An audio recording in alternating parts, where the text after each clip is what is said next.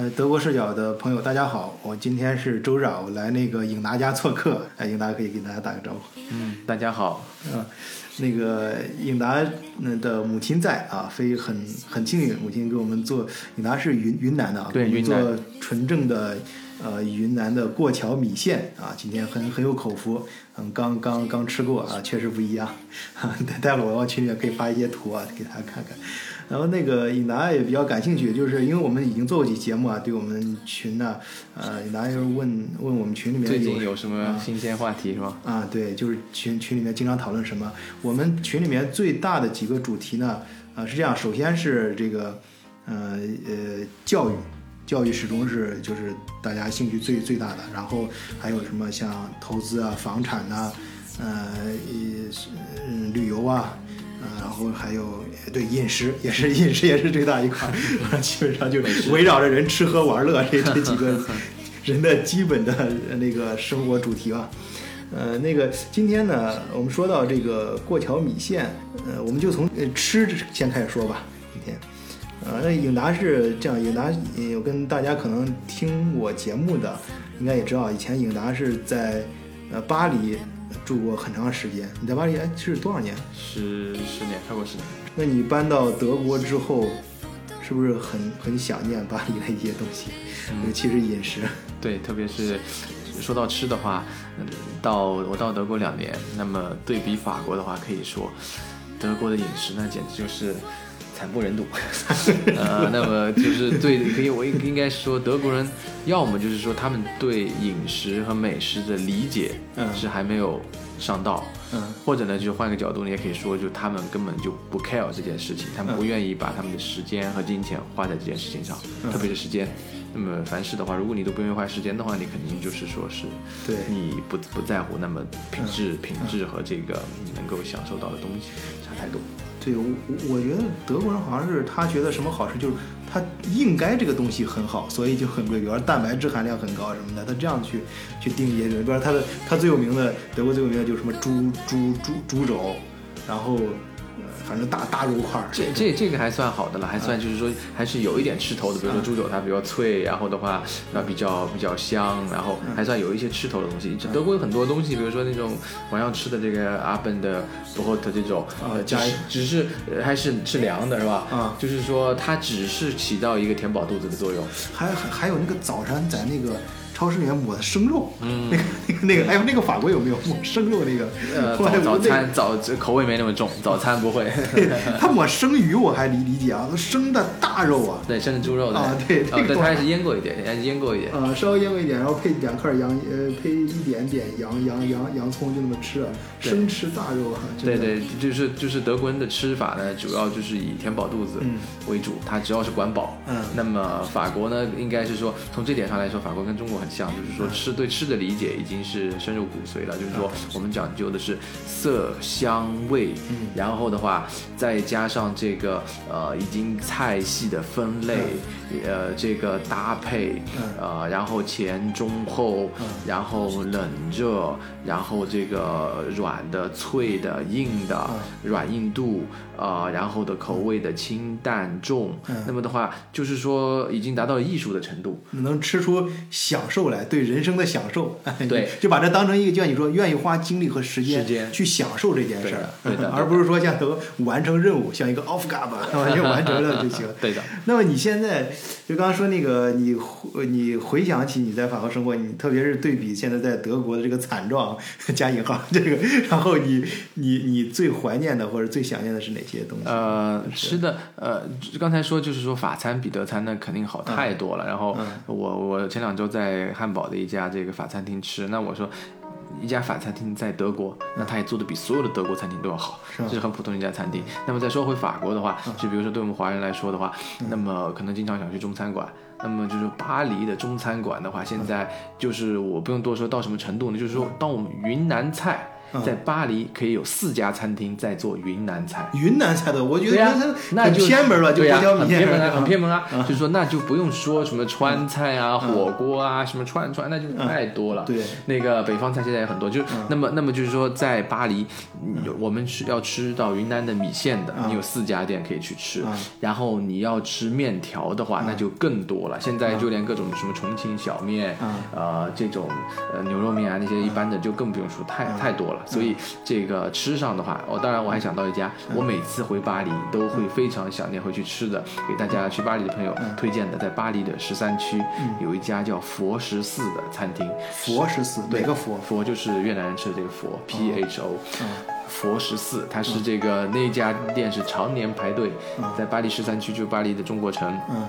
十三区的这个档口，然后你就要跟着人流去，常年一天从早到晚都在排队的那家店就对了，是号称巴黎最好吃的越南米粉。那么我我自己的话，因为这个我们的米线跟它的有异异曲同工之处，那么的话吃有时候吃不到好吃的米线，我吃那个就让我可以很解渴了。但是的话，确实是非常好吃的越南米粉，大家可以去尝一尝。嗯，对，就是我们在呃在国外，就像今天我们能吃到，就是就是阿姨做的很纯正的云南米粉，这个就很不容易，呃，很很呃米线很很就非常好嘛。就是说在德国，我们先不说人家当地的菜，我们就比较同样是中餐，我们因为都中餐很有发言权嘛，就比较法国的中餐跟德国的中餐差别就这么大，对，那就不同的土壤嘛。对，然后，那么就是对于法国菜本身，就是地道的法国菜，呃，有没有哪些哪些你特别留留念，或者说有朋友去巴黎玩的时候，你建议他一定要尝一下，或者你自己回去啊，我一定要尝一下，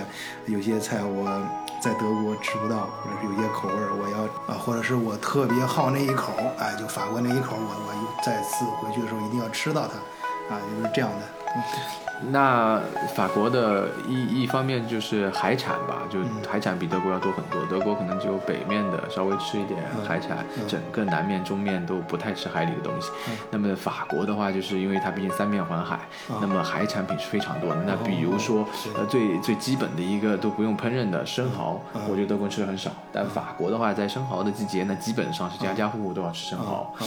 那么这个还是不用加工的，要加工的话，就是各种鱼类，就是在法国的这个就是。最最基本的一个差别，在德国的超市，多数超市都没有新鲜的鱼档，就是卖海鲜的档。在法国，所有的大超市都有专门的一个肉档，在旁边就是一个鱼档，卖各式的海鲜。然后的话，那么各种的海鱼，然后各种这个你看鱼海海里面的鱼，大的、小的、软的、硬的，适合蒸的，适合煎的，那么这个就差很多。对，对我印象德国超市只有那个像麦德龙。呃，Kaufland 这种特别大的，特别大，而且也非常小，是吧？没没有分的那么细。对，包括 Kaufland 这个麦德龙是稍微有一点选择。那么就是说，麦德龙的那样摊档在法国是每个大超市都有。都有啊，啊呃，不过说到法国这个这个生蚝啥，我以前因为我以前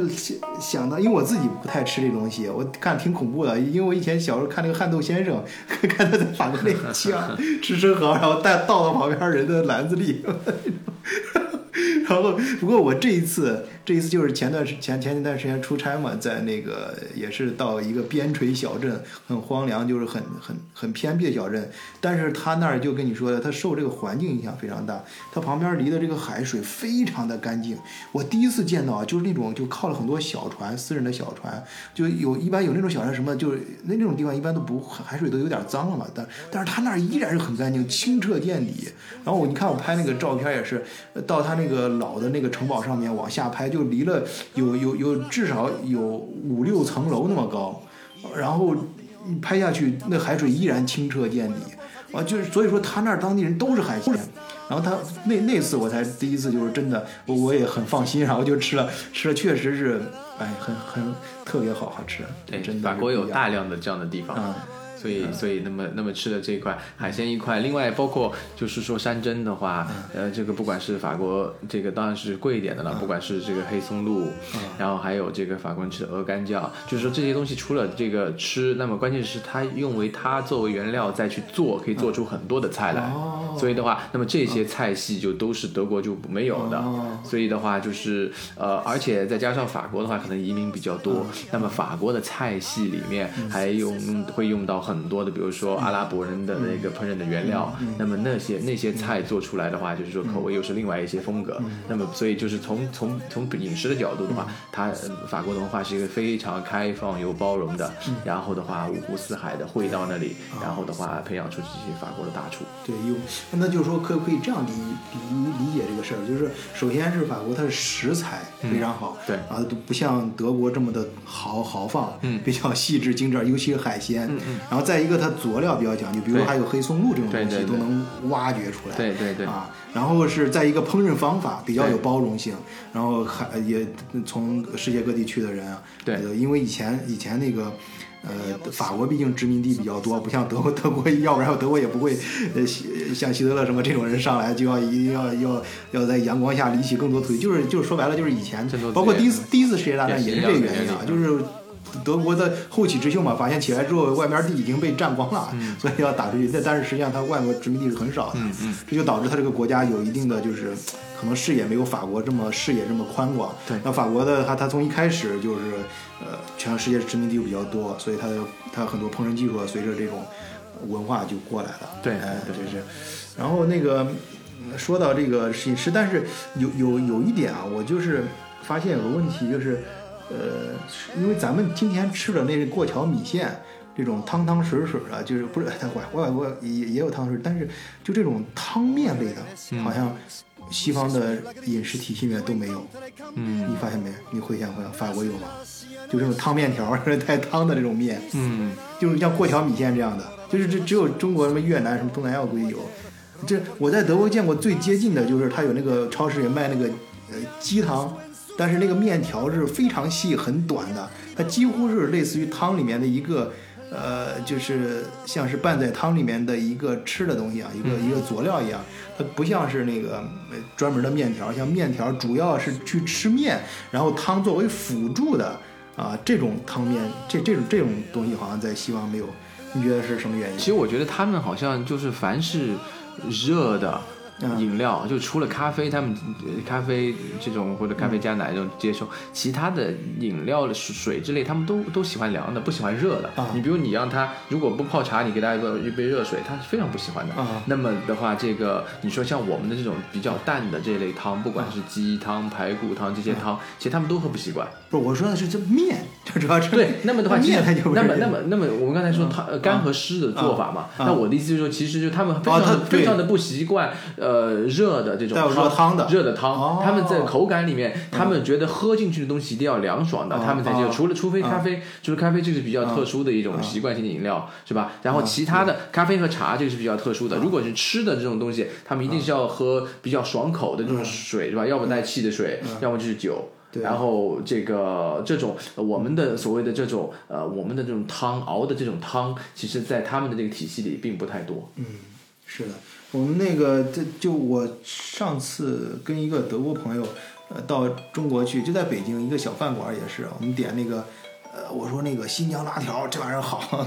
他也喜欢啊，他看这个样子也不错，然后但是就是说，那就是可以辣条也是可以分湿的和干炒的嘛。他就坚决杜绝，就是那种他带热汤的，他一定要要那种炒的炒辣条啊。炒辣条也好吃。那我想刚才说什么呢？就是这个西方它可能是像你刚才说那个热汤类的这个有，我觉得挺挺挺，呃，也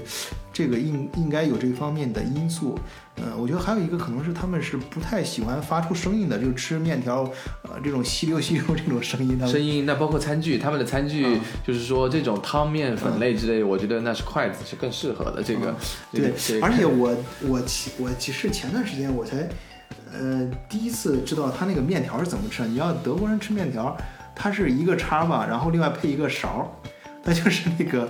拿这个叉子插到面条，在勺里面搅搅搅搅，把它搅成，呃，都面条都缠到这个叉子上，然后一口塞到嘴里面，然后不会 杜绝有这种呃吸吸溜吸溜这种对对对，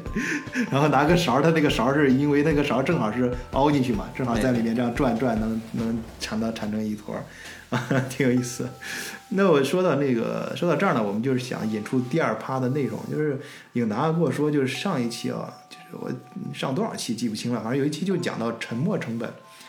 嗯，说柏林机场啊，啊，就是你这说到那个吃，我就想到，哎，咱们他那儿没有汤面，就可能他他们吃饭的时候比较安静，啊，安静呢，当然安静这个词儿呢跟沉默又不太一样啊，呃，可能沉默是一种，呃，不是安静可能是一种美德，但是沉默可能就不一定了，这种沉默。当然，经济学上那个沉默是往下沉三点水那个沉，但实际上这种沉默造成的这种沉默成本就是眼瞅着，一就是一个项目，你要不停的到后面就发生了沉没成本，你要你你明知道它就你投进去成本就像往下沉的石头一样，呃，它看不到什么收益，但是还要不停的往下投入，然后它是由于沉没成本造成，就是你在不该沉默的时候，就是那个不发生的那个沉默，啊。就是，然后那个影达前两天跟我说了一个事儿啊，我觉得你给我说那个，呃，我觉得我也没没没有想到，就是影达听了这个节目之后，由于他在德国待过，在呃中国待过，呃不是 在在在在德国待过，在法国待过，所以你马上就比较出来，特别有感触，就是说法国像红红背心、黄背心黄背心运动，好多人看法不一样，我们在群里也讨论过，他们有各种各样的看法，但是从呃从这个沉没成本考虑，那个那个应达就说，这其实是体现了法国一个比较好的教育理念，就是都不要沉默，就是有什么你就赶快说出来。你要你你可以就是说我我我这个我我不同意你这个政策，我马上就是有有有有不同的我就要叫的要要跳出来的，我反对你马克龙，但是你马克也不代表你马克龙就要下台，但是你马克龙可以出来，你继续按照你的事儿，但是你知道我是我是发表了我的意见的，我是不同意的，这个这个事儿对我我是有其他看法的，在这个时候不要沉默，要要就避免发生以后就发生悲剧，在你不该沉默的时候你沉默了，以后就可能这个项目就变成一个沉没成本了，就是大家 到最后已经错过了那个最好的。采取手段的时期，嗯那进就像得病一样，说说不恰当比喻啊，你进入晚晚期了，那后面就是不停的还要再投入，那你也没办法，你只能就是说就变成病入膏肓，嗯啊，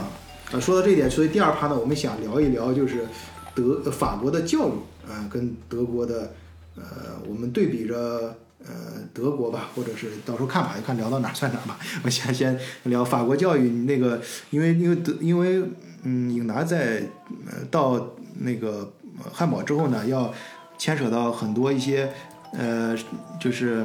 呃，孩子上学啊，就是要要在法语区上法语学校，所以他他由于自己的亲身经历，哎，然后在这边呢，有对法国的教育又有了更深层次的一些呃见解啊，或者是更更更更更更大的感触，因为涉及到自己的生活了嘛，自己的孩子，所以说呃，影达想想你想聊一聊这方面，对，但也也不是什么见解，就是说自己的这个一个经历，因为呃，当时从法国搬家到德国，嗯。那么我家这个孩子都要这个入学的这个问题，那当时一到德国的这个汉堡，那么就找汉堡的这个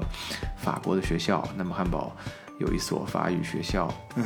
那么组织注册了以后，进入它这个体系之后，那么才渐渐了解到，其实这个法国在这个呃法国本土以外的海外的这个海外教育体系是一个很庞大的体系，就是法国在全球有近近五百所这样的这个这个法语学校。在分布在全球的将近一百五十个国家，嗯，呃，那么一方面可能就是说，在过去的一段时间内，法国人还是呃大量的跑到了世界上各个地方去。那么只要有法国的企业、有法国的商人的地方，他们的孩子就需要就近入学，而且呢，他们又希望保持他们自己的这个呃文化，然后和教育。另外一方面呢，也是就是说，因为这这个学校里面五百所里面有将近两百所，那么都是法国教育部直管的，就是说他们在执行继续的在海外执行法国的教育大纲，跟法国的这个学校和学生是同步的。嗯，那么他最终的教育结果就是所有这些海外学校里的学生，嗯，那么在他十八岁的时候。都是可以去这个参加法国的高考，哦就是跟法国的是完全同步的，同一水准、同一水平的啊、那么，那么这个一方面呃是这个解决了这个在海外的法国人以及在其他国家对法国文化语言感兴趣，另一方面一方另外一方面也是在推广法国的这个法语也好，然后和法国的文化吧，这方面做很多贡献。嗯，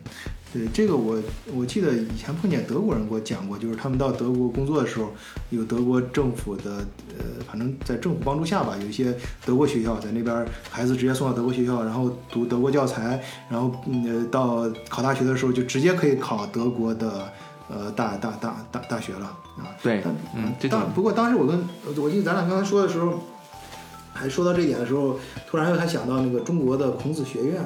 呃，中国对海外也是有想法的，就是呃，我们叫文化交流吧，我们不说文化输出，就是文化交流。就是中国随着中国的崛起，也需要对外海外影影影响。你比方说我咱们的孩子不是到周末都去上中文学校啊，跟这还还是有一点差距的啊。这对在中文学校它它是一个非案，就是一个协会，一个非营利性协会，是自发的民间组织。啊，孔子学院是是是国家有国家的支支支持，但是它是大学里面的，还是很有限的。但是不像就是说像德国跟法国这种都是很系统的政府，让让孩子能够呃到海外能够嗯便于你就是在海外的。首先是你你本本国的员工到海外，他下一代还可以接着接受这个教育，啊是而且是系统的教育。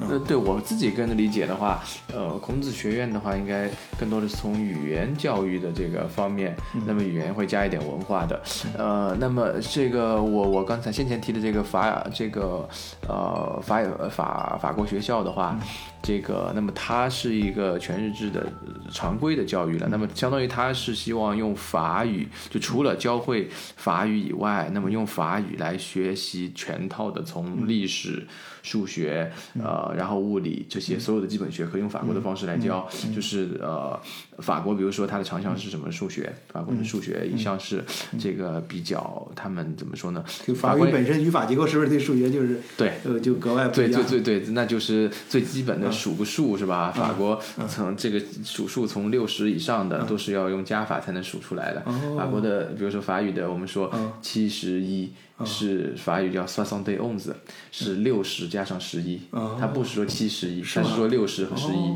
然后，所以的话，你的你要一直加上去，六就是每个人十加，你每个人要是说不会这个数学，就是在融合在那语言中，你就要数学就要有一定的想法，对数学头头头脑就要训练啊。那那那我问一个比较俗的问题，就是你你上像这一类学校，就比方说现在汉堡，你要到这个区要上这个法语学校，嗯、它的收学费啊什么的，是不是比其他学校要贵，或者是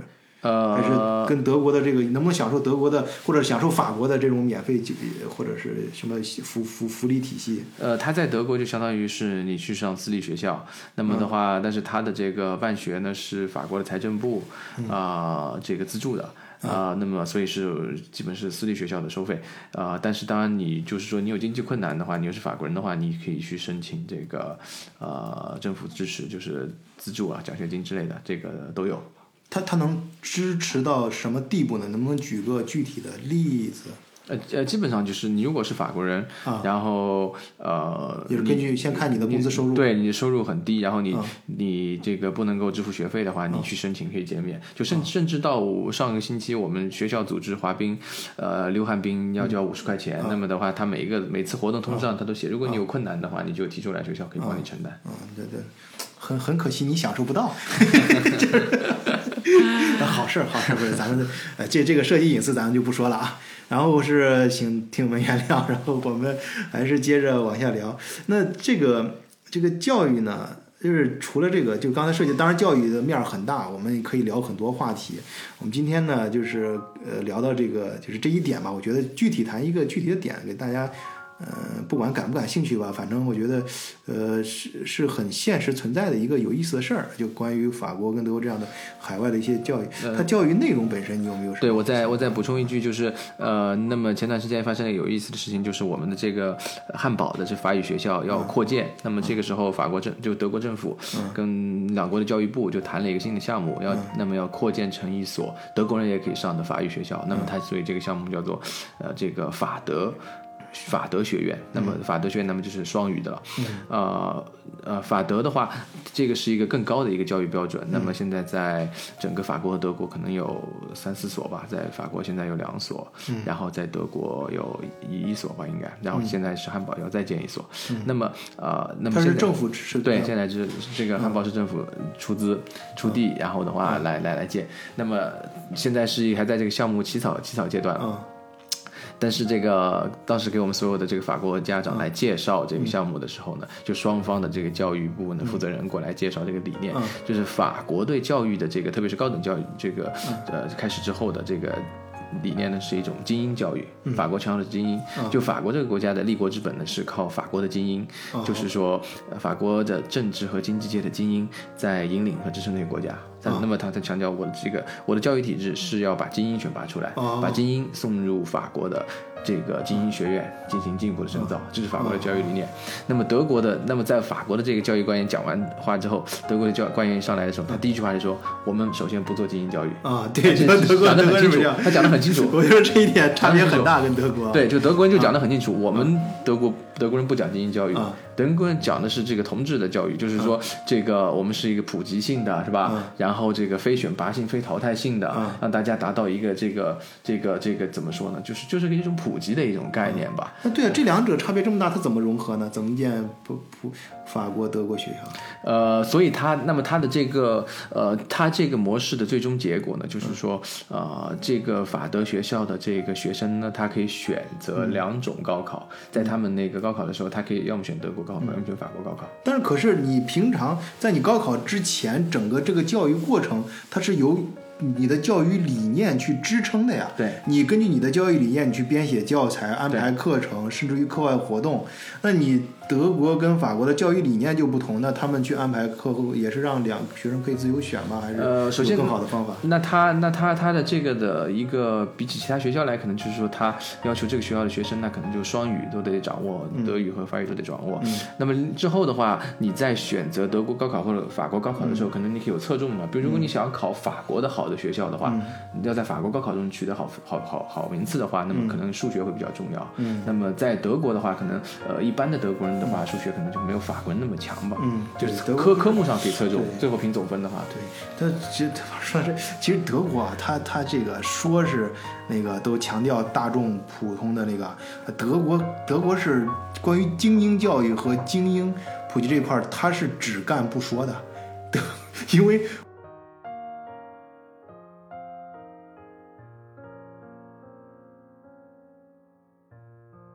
就我现实中遇到的一些德国人，就我自己认识的，有些关系还不错。有些他如果是上过私立学校，他会给我强调这一点的，说我小学是在哪个哪个学校上的，我初中 我的中学是就是那种有名有姓的哪个哪个学校啊。他他后面他会他那个意思就是强调他那是私立的，然后大学甚至他如果是大学，他也是在私立，他他会他一定会告诉你，他大学是在一个私立的什么大学上的。嗯啊，他他跟那个奥斯别总还不一样，就是真的是他就觉得就是说他的。他意思是我跟那个别人是不一样的，我是在一个小圈子里，在一个精英的圈子里生活着，而且德国的。德国的富人，我我在前面节目里面介绍过嘛，德国富人很低调的，他跟那个其他的阶层是平行线，是不相交的。他们在就是你咱们在在大街上能看，所以到德国旅游的那个朋友啊，你们可能会看到，你们见不到德国的富人，你可能大街上看到见豪车的，有些特别是那个阿拉伯人，还有那些第三世界国家的过来的非非洲哥们什么的，喜欢炫富的，那是那其实是很一般的，也就可能家里开开个小饭店或者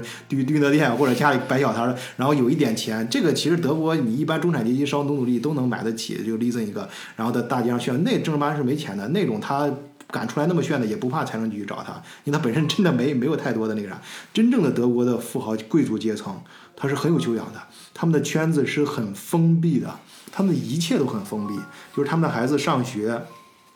受到教育理念。你想，因为他们咱们普通人受的教育就是想考一个更更好的大学，或者是像德国比较好嘛？就像你刚才说的那个德国人，我们德国人培养的是大众教育，他那他是啊，是让每一个人都有一个技能，或者是你按你自己的喜好去选择，这是普通咱们老百姓很好。但真正的贵族阶层，你想他的老师，他培养的不是你有什么技能，是是让你怎么去管理你的财产，至少是管理这样的。当然，美国的那大家可能也听到过，那美国的那种。贵族阶层那就更不一样了，那是要培养你怎么去做一个领导人，嗯，怎么去领导一个世界、领导世世界，对啊，大的企业。对那是不一样的。这个这个培这个教育的目的是不一样的。对，但法国的在再往上了的高等教育里面，法国还更有特色的一个就是从拿破仑时期，拿破仑他把呃法国的高等教育里面又再分出了一块体系，就是我们在法国叫的那个 Grand École 大学校，就法国的精英学校。他就在大学里面又提炼出一波精英学校。就我们知道德国可能跟中国一样，就是说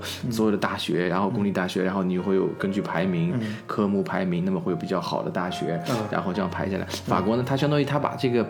普通大学里面又分出一块专门的精英大学，是跟普通大学区别开来的。它从入学，然后之后的这个学制的设计，嗯。然后毕业之后的去向，这些都跟普通大学就完全是两条路了。就是这个，比如说这个上上星期这个黄背心运动之后，法国总统马克龙要宣布的一个要废除一个他的这个国家政治学院，这个就是他的精英教育里面的一一种方式，就他在他的那些精英的呃精英大学校里面那个体系里面呢，就分科了，就是说，比如说你是从政的人，就去上这个国家政治学院，然后从商的去去法上法国的一些高商，然后。从这个工程类的，就是法国的工程师学院。那么这些人呢，就是说他们的这个路径之后毕业之后，就是说去去在各个领域作为精英去引领法国的。那么是就是他这个教育的设计就是从那个来的，而不普通大学呢就完全就进入不了那个领域。嗯，对，就是其实就刚才说嘛，德国的教育那些就我们看不见的不说啊，那种估计其实那是很少的人，那是大部分咱们普通老百姓或者是社会上你能看见，你来德国玩的时候你能看见的这些人，但他都是都是非常有德国理念，还是刚才主要主流还是这种，就是我们教育还是面向大众的。你像德国反对早教，啊，然后下班之后，甚至从小反对早教，然后反这个这小学一二三一二年级基本上没有家庭作业，啊，然后是呃，它是一种呃培养你。自己去学习，就是越来越忙。你随着年级的往上增长，你会根据他自己的爱好，真正的去自己给自己加加码，学习越来越努力。呃，然后对对这一点，我我我自己的体会也是，就法德差异其实挺大的。因为在我们学校里有那个呃德国的家长，他们说专门把孩子送来法国学校，他说他觉得德国学校太轻松了，学不到东西。那么这个就看你家长的一个取舍了。可能中呃法国的学校的理念呢，可能没有中国的那么压力负担那么重，但是的话，法国还是让小孩从比较小就开始要学一些实际的东西。这个说回来就是跟刚才结合的一点，就法国在教育里面最强调的一。点是数学，就法国从小开始对数学教育比较强调。那么的话，他一直在给你孩子学数学，然后来选拔有数学天赋的人才。那么法国教育体系里面一条主线就是说，我们要选拔的精英是数学好的。就在法国，在中国我们说学好数理化，走遍天下都不怕。在法国就是你只要学好了数学，你就可以一直走到教育的最高峰。嗯，对，就是就是你知道法国，我觉得最可爱的是什么吗？就这些东西，你要说德国，他心里很清楚，但他不会说。那法国他就说出来，就就真的是，我就真的是这样想的。我就是，所以我就是要选拔精英，我到大学，然后数学好了就是很重要。但是我们不会说，因为我因为什么？大家要考这边要考，因为德国可能是由于历史原因嘛，他很注重政治正确，有些话他是明心知肚明，但是不敢说的。你像那德国，其实他。他数学，你像我我我，因为我是数数在德国正儿八经大学里面读的数数学系嘛，我同学就给我说的很明白，说我来上数学系是因为我在我们班是学习最好的。啊，对，那那你这学习不好的，他过来之后他读懂，那个他不是开玩笑的，就是你你到那个德国大学数学系，你去看。第一年和第二年就好多人，就每个系的人，你看都是用大教室上课的。就是第一年的时候，第一学期的时候，每个人都觉得自己是数学天才，然后过来，然后基本上两三次考试之后，班里就就改成小教室了。所以一般从大二开始就变成很小的教室，因为大一的话，它是这样，德国它它，因为它很多学科。他都有数学，就是第一，他上完之后，比方说他上完一年了，觉得不行，老子不是这块料，然后他改到其他系去了，但是这个学分还可以用，啊，就是所以说。大一的时候就数学系的人，就是在数学系啊，你知道，但是他我说的这个在这儿上数学系的数学，不是说那个你其他学科的数学课，你比如说你学经济的，他是另外，他的数学课是另外，对，那对另另外的不不需要讲那么深的，对对对，数学系的数学课是不一样的，对对，那肯定这这这这就是就是这就我说的就这一块这一块。一般大一我们，因为我们以前是底部了，我不知道现在的改成改制之后是什么样。就我们以前就传统的德国都是大一的时候真的是很多人，然后到基本上就刷的，然后大大二的就看不到了，一大部分同学看不到了，最多班里能留下五分之一的人，然后就是上，对对对。然后后边就是你要坚持，你说你说这个我我觉得呃我我相信，因为我我虽然没在德国学过数学，我我那个在我是在中本科在中国念的，我非常印象深刻。我嗯。本科的时候跟我们数学系的同学交流的时候，嗯。他跟我说，这个你们学的什么微积分啊那些的话，线性代数啊那种小儿科啊，就是他是讲你讲故事，对你们这个这个对对数学系的来说，他 他们他们说他们就就一门课一一门课就够，我们其他他们有个十十变函数，他说他们学十变函数要学十遍，就是说数学系的人要学十遍，其他系的人的话基本上是就是根本不可理解。这这个我清楚。你像微积分，我们学微积分是从哪个开始学？从数列开始学，就是你要真的是很，你你把它作为一种专业的是不一样的。那个，那那我刚才扯远回来，我们说到这个说什么意思呢？我就感觉到这个，呃，德国就是他他现在可能是他知道是什么是正确的。或者他心里知道他这个这样子搞不行，因为现在其实你看近代很多德国也出很多数学家呀，当法国也有很多哈，但是呃但是就是他知道这个的重要性，因为因为其实说实话，我学数学我这点不是说我学数学说数学好，而数学真的是思维就是各个学科里面最能体现你思维能力的。对，检验智商的这个对个这这智商咱们不用这个词儿啊，因为它不一定啊，智商包括很多种，我们就说思维能力。因为数学的话，你很多一些思维方法是你你在如果你不学数学这个专业的话，你一辈子都不会去这样去思考问题的。对，还有逻辑逻辑思维的这种严密和这啊个啊、这这是他要求你对你思维的锻炼，就是一个到最后你如果是大学在数学专业待过的话，基本上对你思维是一个三百六十度无死角的一个锻炼。你你因为你做一道数大型的数学题的话，你你中间差一块，你思维你不去那样想的话，它不是说计算。中中国那个不是说你算算数你挨着算就行了，或者是你算的更复杂一点，不是那样，是你思维你就不知是怎么算的问题。就是你的思维如果达不到的话，你没在那儿接受过专业的数学工具的话，你不会去这样去思考问题。那你那有些那有些你就真的不知道这个方法。有你要数学中很多难题是随着数学这个学科的发展，是所谓的学科发展是它不断的人生产出来一些数学工具啊，去去算这些数数学工具，它背后是因为它有新的一些通过新的思维和想法，这这些都是很刁钻的东西。所以说。对你的思维的一个是你的思维的广度，就是三百六十度这种这种广度；另外是深度，你对就一一种思维方法，它都挖掘到多深，你能把它用到什么程度啊？这两者的结合，就是对你思维的整体的训练是最最深刻的。那么德国和法国，其实全世界人都知道这，一般这就是是我大学这种理科教育的人都都能体会到。这个我也不知道，你包括学计算机的什么的，也都知道最难的，对计算机也是，它最难的科就是跟数学越近的科就最难啊。这个这个大家都知道，所以说大家都知道这思维这个对思维训练这个数学很重要。德比我们只是拿一个这个例子来说，德国人也知道，但是德国人为什么他他不能对外强调呢？他他他就是德国这个国家就背负了很多一些包袱，历史的包袱。对啊，对对对，他他包括教教育的其他方面也是选对考生的选择呀，什么对于整个理教育理念，他心里也清楚，他也想培养。德国也需要精英啊，所以法国就敢，所以说你看那默克尔跟那个。呃，默克尔看见那个马克龙上台之后很高兴嘛，呃，我们的莫婶儿笑开了花，就是上来就就挽着马克龙的手啊，天天恨不得就跟跟法国直接合合合并得了，因为他知道有些事儿，这个欧洲有些事儿，这法国跟德国必须得一块儿干，但是拉着法国，但德国嘞自己可能历史包括种种原因吧，干不了，他就哎又跟法国，法国有他的影响力，他法国就可以出头，就可以干这事。你看安全会议什么的，就是马克龙直接站出来说，其实这默克尔敢说，想说他不敢说。他他 他只能就是让马克尔说，你说我给你站台啊，然后你你你那个，但就是让教育也是这样这样教育的话，你像这种，我觉得就是可能在这种思想下，哎，他们觉得呃可以试一试把中把德法教育并在一块儿，哎，既让法国呢，就是说。嗯，他呃嗯，法国他更就是吸取一些德国教育的优点，而对德国教育呢，他又能够就是干那些自己想干的事儿，但是又不至于引起跟自己的那种其他的一些治国理念或者是一些政治方政治正确方面的东西太大的冲突、呃，就是老百姓可以很好的能够嗯接接接接受吧。对对，应该有这方面的设想。而且你刚才提到的这个德国的这个政治包袱，我觉得我自己也是感觉，可能德国现当代的德国应该是受两次战争的这个影响的这个包袱，是它可能跟呃，比如说很多方面跟法国的差异。刚才我们提到的这个，呃，刚才我们提到的说回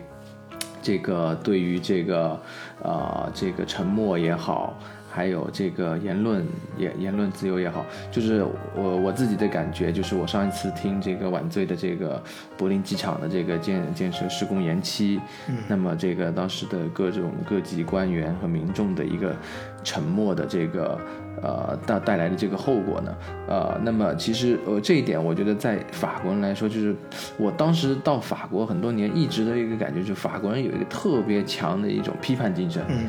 批特别强的批判精神，那么呃，就是那种什么是他都要去 critical，嗯，任何一个只要你有一个观点，马上就有三四个观点出来给你批判，来跟你挑战，来跟你讨论。就是法国，法国呢是跟德国和日本比起来，我们讲开玩笑说，法国呢就是一个问题拿出来我们讨论出一百种方案，然后没人去干。德国人和日本人呢，可能就是说，我们说了一个方案就去干了，那么就出结果。不，但关键是现在。德国觉得法国这样是对的，因为你像我记得历史上法国，我最近也在做专门做历史节目，这以后可能会讲到这一段，就是法国有个狂飙突进运动，就歌德那时候，歌德以歌德为代表的嘛，狂飙突，他们其实就是受法国大革命的影响，法呃法国就根据拿受拿破仑，他们很他们就是德，你看德国就早期的咱们有名的那些什么搞艺术的、搞文学的，他们都很崇拜呃拿破仑，当然后来拿破仑称帝之后，他们有一些其他看法，那是另外一说，但总之他们就觉得这个。就是就是应该是有些很多观点应该拿出来讨论，一些更更多的一些东西，呃，不能够就是说每个人都很沉默啊什么的。就但是就是跟但是德国呢又有他他后来的他的帝制，呃，就是你要德国最辉煌的时候，都后起之又是是呃老威廉他带着俾斯麦，呃，是吧？就是这种帝制在帝制的框架内，容克资本啊这种。呃，就是德国的老家族，包括到现在那些老家，虽然经历一战、二战，这些老家族好多都延续到现在，很厉害的。就德国现在其实他我们看不见的那些保守力量还是很强大的。他他想把这些东西改变，就是像法国一样，他觉得这样不对，就是目前这样是有很多一些政策什么，我们是应该拿出来讨论的。不能够把一些东西，但我觉得，当然，对于法国来说，也不是说他的所有的社会问题都德国、法国也有自己的社会问题嘛，他也需要一些，就是大家能够把一些事情拿出来讨论。就是说，我们今天讨论到最后呢，就是想，就想到什么呢？就是，就是我们以换一个观点，我们去看这个呃欧洲统一的这个事儿，不是说欧洲统一就是真的是背后有这个阴谋论呀，或者是想把这个大家的权力集中在德法手里面，而是说他们想。这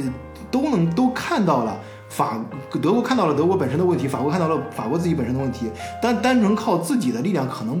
不能够很好的解决它。所以呢，它可能有点那个他山之石可以攻玉的意思。那么我们结合在一起，我们以一种找一种第三方路线，或者我们找一种新的解决方案，用过这种方式，至少给我们提供一个契机。大家都有个借口嘛，那我们这融合了，那总要有一些改变。那在这个改变的时候，哎，把原来的一些问题看能不能给解决掉啊？教育呢，只是影射出来的一方面，可能政治上的更大的一些框架、更宏观的一些架构，呃，就就就想把它给通过这些把它给解决掉。啊，对，对，应该，呃，可能最早的时候，呃，从德国德意志，后来有了法国也辉煌过一段时间。那么，那德国可能我们现在的感受，德国自呃近代两次这个世界大战对德国大伤元气。其实刚才我们说的那个，呃，批判精神，其实我我想我们大家知道的哲学家这个黑格尔的这个呃 skepticism，那么。那么，黑格尔是德国人，就是说批判主义、怀疑一切的这个是德国人哲学家最早提出来的。其实，呃，那么我就我，但是我相信，经过两次世界大战之后，对德国人的批判精神，其实可能他不一定不批判了，但是的话，他可能在有事情发生的时候，他更愿意选择沉默。就是说，就是说，甚至有这种什么种族仇仇、种族屠杀这种事情发生。你知道他这个事儿可怕在哪儿吗？他不是说。就大家德国也有什么事儿，也是放到国会上大大家大讨论的，嗯，就是这这好多国内的人不了解情况的嘛，也说是哎呀，这你看你们就是这个德国什么，就是一些西方国家，哎呀，特别那个效率特别低，有什么事儿都是反来反去讨论，讨论完了黄瓜菜都凉了。他这个讨论本身其实是对的，有啥问题你就是要拿出来讨论一下。问题是啥？问题是讨论的是讨论的这个机制本身就是那些不不是观点的，就是不是观点的观点就不该呃不是就不该拿出来的这些东西，反而成了叫的声音最响的那个，但不一定正确那个，呃，成了那么大家讨论的事儿。但真正有有有接触到实质性的，但是这些呢会接触到一些人的忌讳，会由于一些种种原因都不太好拿出来说，或者是触及到一些利益，哎，这些选择了沉默，这就是问题了。因为自由这个东西是一个很很微妙的东西，在完全自由的状态下，并不是每一种声音都能出来。自由选择的结果不见得是一个最正确的结果。自由只是说每个人都可以发声，但是但是往往在很多时候，明智的声音会选择沉默，这点很可怕。那最后也就是说，你表面上的自由，表面上的讨论，最后的结果是愚蠢的声音声音最高，而明智的声音选择了沉默。那最后又你又。搭配上这样一个所谓的自由的体制，那最后公共政府做出的决策就是一个愚蠢的结果。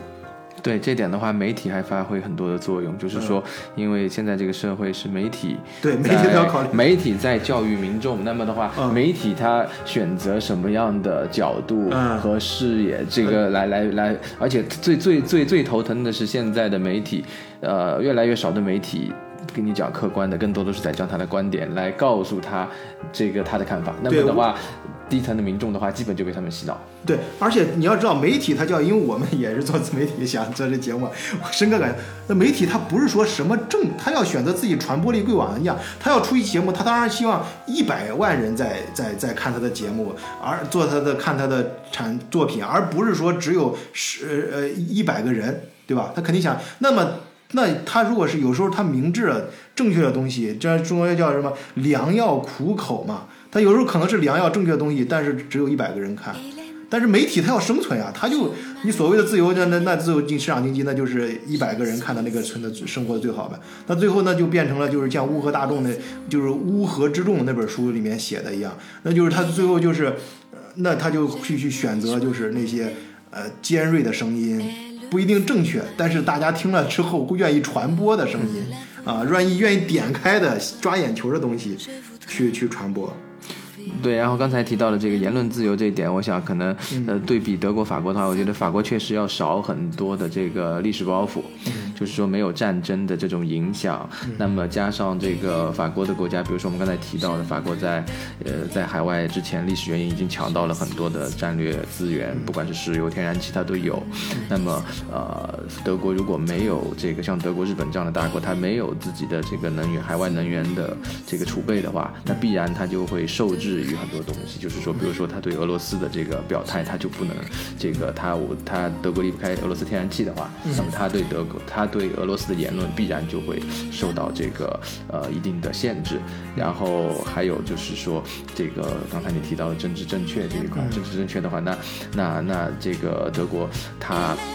首先他还没有自己的军队，然后在这个。呃，这个就是他在世界舞台上扮演的角色，他可能是经济大国，但是的话，从这个政治和军事上的话，他不太出头。对，就像你刚刚才说，今天我们说了，那德国人他可，当然这个这个不不代表任何事儿啊，我们只是说有